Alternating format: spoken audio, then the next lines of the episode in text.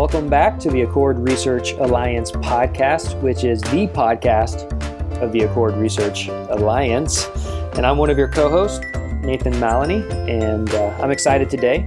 It is just over a week away from getting to hang out with many of you in beautiful Asheville, North Carolina at Accord's annual forum. And we get a whole day on September 30th to be together as an alliance and talk about research. And so it's a great day. Uh, so I'm really looking forward to that. And today we're actually releasing another podcast in our series uh, where we're promoting the upcoming Research and Spiritual Metrics Intensive by sharing some of the sessions from last year. And so today we're going to be hearing from Dr. Laura Shannonhouse, who presented and you might remember her if you've been listening to the podcast, uh, even if you weren't at the intensive last year, because uh, our co host Kristen Check actually interviewed her and did a two part series talking about uh, the work that she's a part of.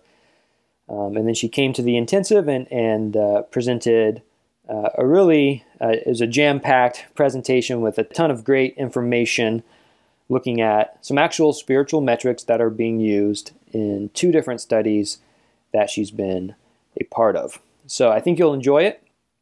And if you think that this podcast would have been better with PowerPoint slides, you're exactly right. So if this is the kind of content that you're interested in and you know want to be able to interact with the content and the speakers and others who are working on similar studies, that's another great reason uh, to try and make it to North Carolina here in a few days. So, uh, just a couple more details on that before we get into the presentation.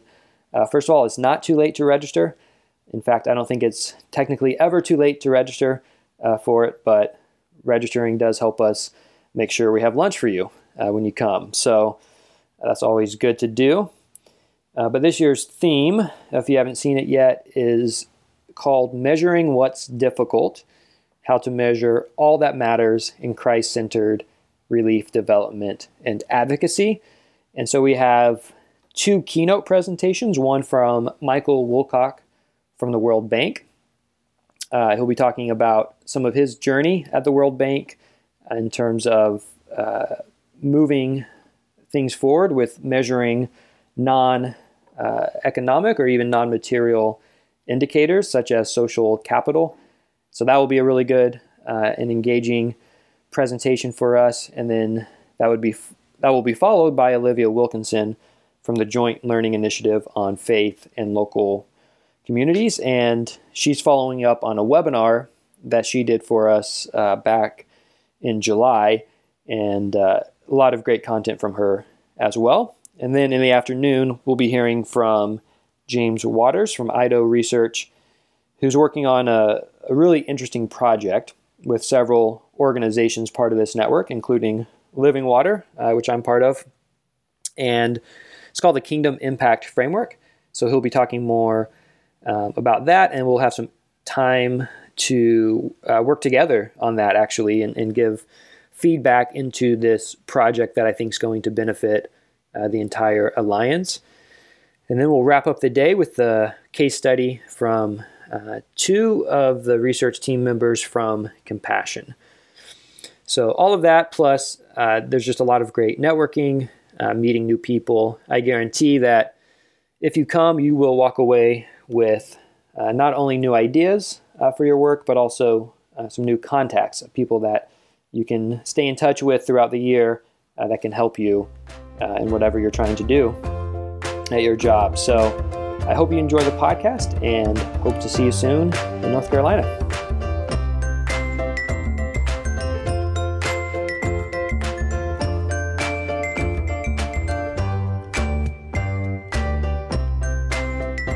Thank you so much for having me. And um, I've learned a ton from folks in this network and just hope to have something to offer you. And I was thinking about the topic of spiritual metrics and how um, if I presented kind of a couple of examples, it might help kind of flesh out what I'm talking about in terms of these kind of surveys or these inventories um, that measure these spiritual um, variables. So, two examples I want to talk about are two studies I've uh, headed up. Uh, one is uh, humility and humanitarian aid leadership, and particularly looking at cultural humility, and then Botswana drought survivors, which is a chronic or ongoing disaster, and lots of folks end up working in contexts in which uh, the disaster is ongoing. Uh, so we used a variety of spiritual metrics. And then after I give you both these examples, I'm just going to give you a list of spiritual metrics and show you kind of some items of those inventories. And I have a couple of strengths and weaknesses to talk about. So depending upon how much time we have, I'm happy to continue to dialogue with you after this session is over about those as well. Um, and so in terms of the humanitarian, oh, I just did this one. So, um, humility uh, is kind of operationalized by these three factors. Uh, to have an accurate view of yourself, so not too high, not too low. So, too high might be kind of perceived as a little bit arrogant, too low, we tend to self monitor and perseverate on ourselves. Both of those are a little bit self focused. So, Ev Worthington talks about this first factor really being freedom from having to think about yourself at all. Uh, open and teachable is the second factor of humility, and willing to give away credit or be able to not need the credit to be able to give that away to other people. Um, so uh, there's a couple of scholars who argue that if you have these factors of humility, then you have an other-oriented stance. You're more present and available to be able to be who you need to be for others. And what is fascinating to our research team is that in organizational context, um, we've found that these factors in leaders tend to rub off on members that they're supervising. So it's really fascinating that members start to give away credit, members start to be more open and teachable, and they start to have like a new, more accurate view of themselves. So that's why we're curious about this in humanitarian aid because there, the theistic notion of humility um, isn't really discussed in the literature. So one thing we're hoping to learn is how that shapes uh, the field of humanitarian aid. Um, and so, uh-oh. Oh, I got it. I'm a problem solver. Uh-huh. There we go. So our research question, what are the behaviors, benefits, and barriers of humility in humanitarian aid? Um, and so uh, we, we got attributes and behaviors, outcomes of humility, and also challenges or barriers for how it's actuated. We used a mixed methods design. We gave a cultural humility scale um, to both leaders and workers. Um, in terms of our procedure, we solicited exemplar humanitarian aid leaders from this network who were peer nominated. Um, and then we randomly assigned, selected one worker with whom they supervised um, to also give an interview and take quantitative measures. And these are kind of some of the instruments we use a five-factor wellness inventory. That might be an inventory you're interested in. It's a really uh, interesting measure that really has spirituality at the center. Uh, it's a strong measure. Um, and we use consensual qualitative research to um, analyze our data. In terms of characteristics, first and foremost, we found for folks in this network, faith focus was a really important characteristic of how they operate as a leader. Also reported um, a variety of virtues, that they're self-aware, open, interdependent, or interreliant with um, the individuals in the community with which they're serving, that there's not just a need to be of service or work on behalf of or work for, but that there is an interdependence and reliance and critical need um, to get from the partners. Uh, mission focus, perspective, and an accurate view of yourself. And here are a couple of quotes. In terms of the faith focus, this is one that stood out to me. Who's in control here, God or me? I actually keep putting Him back in control, and that means I know He'll do a better job. I think that it's the humility factor. It's surrendering control, but not relinquishing responsibility. So I'm surrendering control for a reason, and I'm going to do my very best job even if I fail. Virtuous, um, I could throw a bag of food off the truck for a woman who's been queued up for eight hours in the hot sun with bookends and nearly break her shoulder with a 25 pound bag of food. Have I relieved her suffering? Yes. Have I given her dignity? No. Part of being humble, as you observe Jesus and his humility, is when he did something for people, he did it in such a way that they weren't de- demeaned in the process. There's multiple virtuous characteristics. I'm, I'm doing a big sweep here, so it's much more granular than this, just an example. Mission focus. When asked by a refugee, a recipient of the services, why are you doing this? Meaning, why are you giving aid to us? Um, the leader said, we work for a refugee. He was just like you. The leader of his tribe wanted him dead. His family had to take him to a different country. When he returned home, he couldn't even return home to the same city. That's who we work for by serving you and also serving him. Perspective, humility is looking at things holistically, not just the goal you want, not just the outcome metric you're after, but also looking after our employees, families, supporters, and communities. Um, and then in terms of behaviors, um, so in addition to characteristics of humility, we also have these behaviors such as communication, responsiveness, collaboration, availability, presence, being other focused, acknowledging mistakes, and giving away credit. Um, in terms of benefits, we saw benefits across all, all the domains really. We saw them across benefiting the leader, benefiting the employees and the local leaders in the country, benefiting the entire humanitarian aid organization, and also benefiting in the long term sustainability in terms of clients and beneficiaries. So here's some examples of benefits. Humility changes the way we look at those we serve. Food and water is transactional. With humility, it somehow becomes sacred. Humble leaders know the culture as soon as, for instance, an unhumble leader disappeared, so did their staff, and so did the project benefit. They weren't empowered people, it was a colonialist type situation. In terms of barriers, there are both individual and systemic barriers. So individual barriers might be on the part of the leader, might, might we're all human, might have a pride or arrogance come out, um, might feel overburdened, um, might have to manage employees that have challenges of their own, or they might lack openness to learning. And systemic barriers were identified as the nature of humanitarian aid work. So, for instance, um, in terms of the work like one, I'm reminded in a moment of someone saying that sometimes you have to kind of jump and try and respond even before the funding is there and then hope the funding comes. So there's a nature of, of the work that can kind of be a barrier to humility.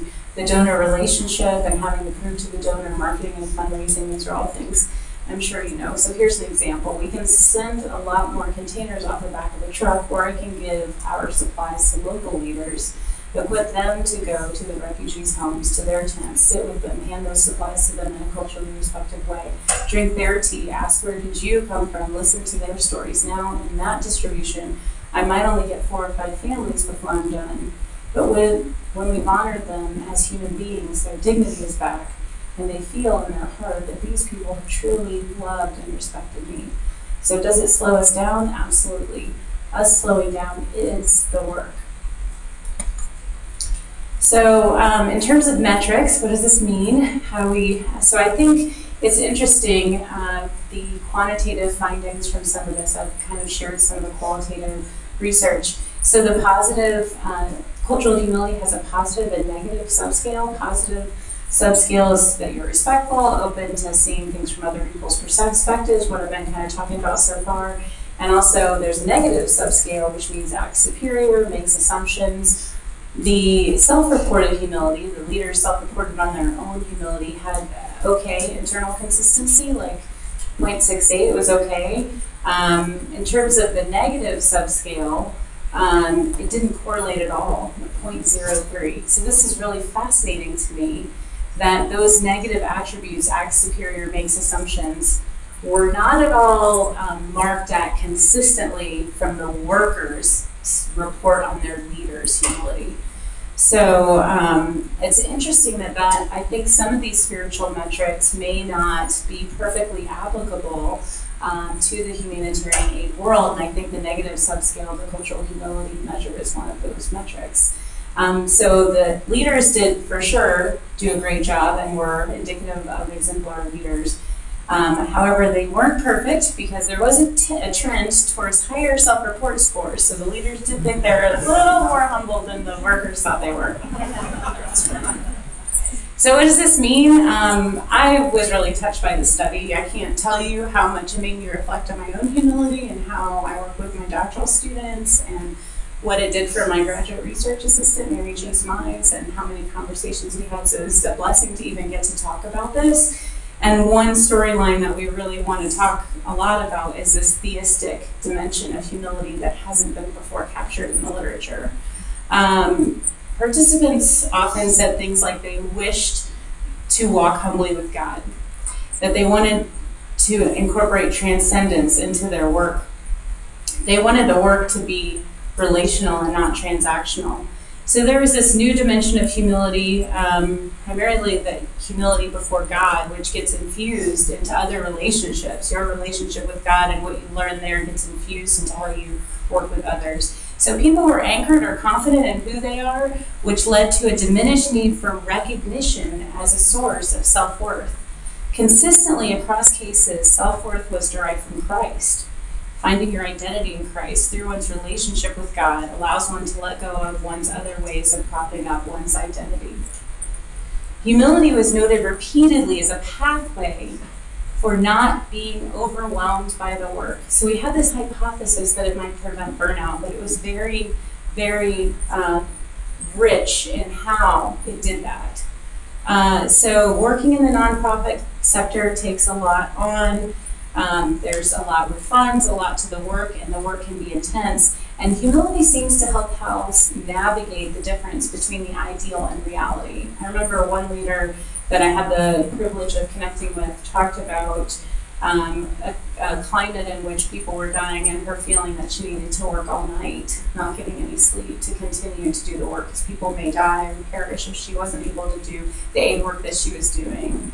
So humility, as her as we continued in the interview, there's quite a sophistication with which she spoke about how humility kind of allowed her to be more in touch with reality without having to distort um, one's need for self affirmation or need for this output. It was more that she was able to turn over this responsibility to God, that, that God was the one that was doing this incredible work, and she was a piece of the body or a piece of the whole working towards that. So it kind of brought an ideal into a more realistic notion of what her role was, and that she was a part of something that was larger than herself. So there's distinct pathways. Uh, lack of humility resulted in employees being disempowered, abused, resentful, losing heart. Um, with humility, they noticed um, more purpose in their work, leaders' own work. They noticed an increased buy-in and increased quality from those they supervise and from local leaders. They partner with along with the work being relational as opposed to transactional and also sustainable. So I'm to hustle up here because I've got like uh, three minutes left or so. Uh, so in terms of spiritual metrics, here's a whole bunch that we use in uh, Botswana study. We're looking at drought. Um, and disaster-related resource loss might be a common metric that you would want to use um, if you're in disaster-impacted populations. So disaster-related resource loss, um, when you have more resource loss, you have more negative psychological symptoms like anxiety, depression, post-traumatic stress disorder, when we put in positive religious coping or meaning focused coping, we see the relationship completely buffered in positive religious coping, which is a really powerful thing. And so I highly recommend the positive or the brief RCOPE as a measure. Um, and then when we see meaning focused coping, the absence of meaning in your life, the absence maybe of your spiritual presence or absence of that actually changes the pathway and exacerbates negative psychological symptoms. This is what that looks like in terms of the buffering effect and the um, mediating effect. I could talk about this for a long time. Uh, it was, it's a, I'm happy to share the manuscripts of both these studies if you're interested. Um, in terms of the metrics, I was thinking you probably have organizational questions for organizational improvement, outcomes, so that you can make a case for uh, future funding and for more resources for your aid group. And also trait versus state, which is a topic I could have a course on. So like if you want to talk about trait measures versus state measures, I'm happy to talk to you about it. One scale that our team has recently developed, uh, Daryl Van Tongeren took lead on that is spiritual fortitude, which I can share that measure with you as well as another metric. So here's secular, some secular constructs that might be good to include. Um, so disaster, mental health, degree of adversity. So the resource loss scale, collecting trauma history, and therapeutic bond, and then outcomes like anxiety, depression, PTSD, and then coping. Um, and then the religious and spiritual coping measure is something I really find to be a, a really great measure. And so these are some of the items on that. So positive religious coping, looked for a stronger connection with God, sought God's love and care, sought help from God and letting go of my anger. So being able to um, positively cope with adversity by connecting back with your faith community, having internalized prayer, things like that. And negative coping, withdrawing um, from your religious community, seeing God as more authoritarian or benevolent, and we're wondering whether God has abandoned you.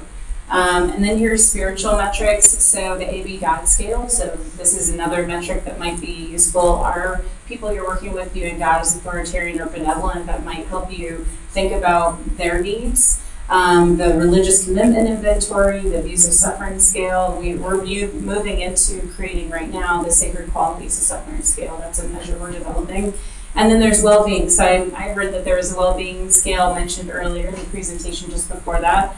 Um, post-traumatic growth is one that has controversy right now, so I'm happy to talk about the strengths and limitations of that measure. Uh, the presence and search for meaning might be another measure that you're interested in using. Gratitude, spiritual fortitude, which is now published, and the hope scale are some spiritual metrics that you might be interested in. Here's the AB God scale. Are you viewing God as benevolent or authoritarian? Religious commitment inventory. I often read books and magazines about my faith, so this might be a measure if you're not familiar with it already that you use. Um, and then the views of suffering. Um, one example item is uh, God can prevent evil and or suffering from happening, but God chooses to because God isn't entirely good. So views of suffering, how people are viewing suffering is another metric. Meaning in life, uh, meaning search and meaning presence are the two subscales of meaning in life. This is Crystal Park's work, and there's meaning making models, which I can talk to you about that. So if you're interested in meaning, how meaning is made, I'm happy to dialogue with you.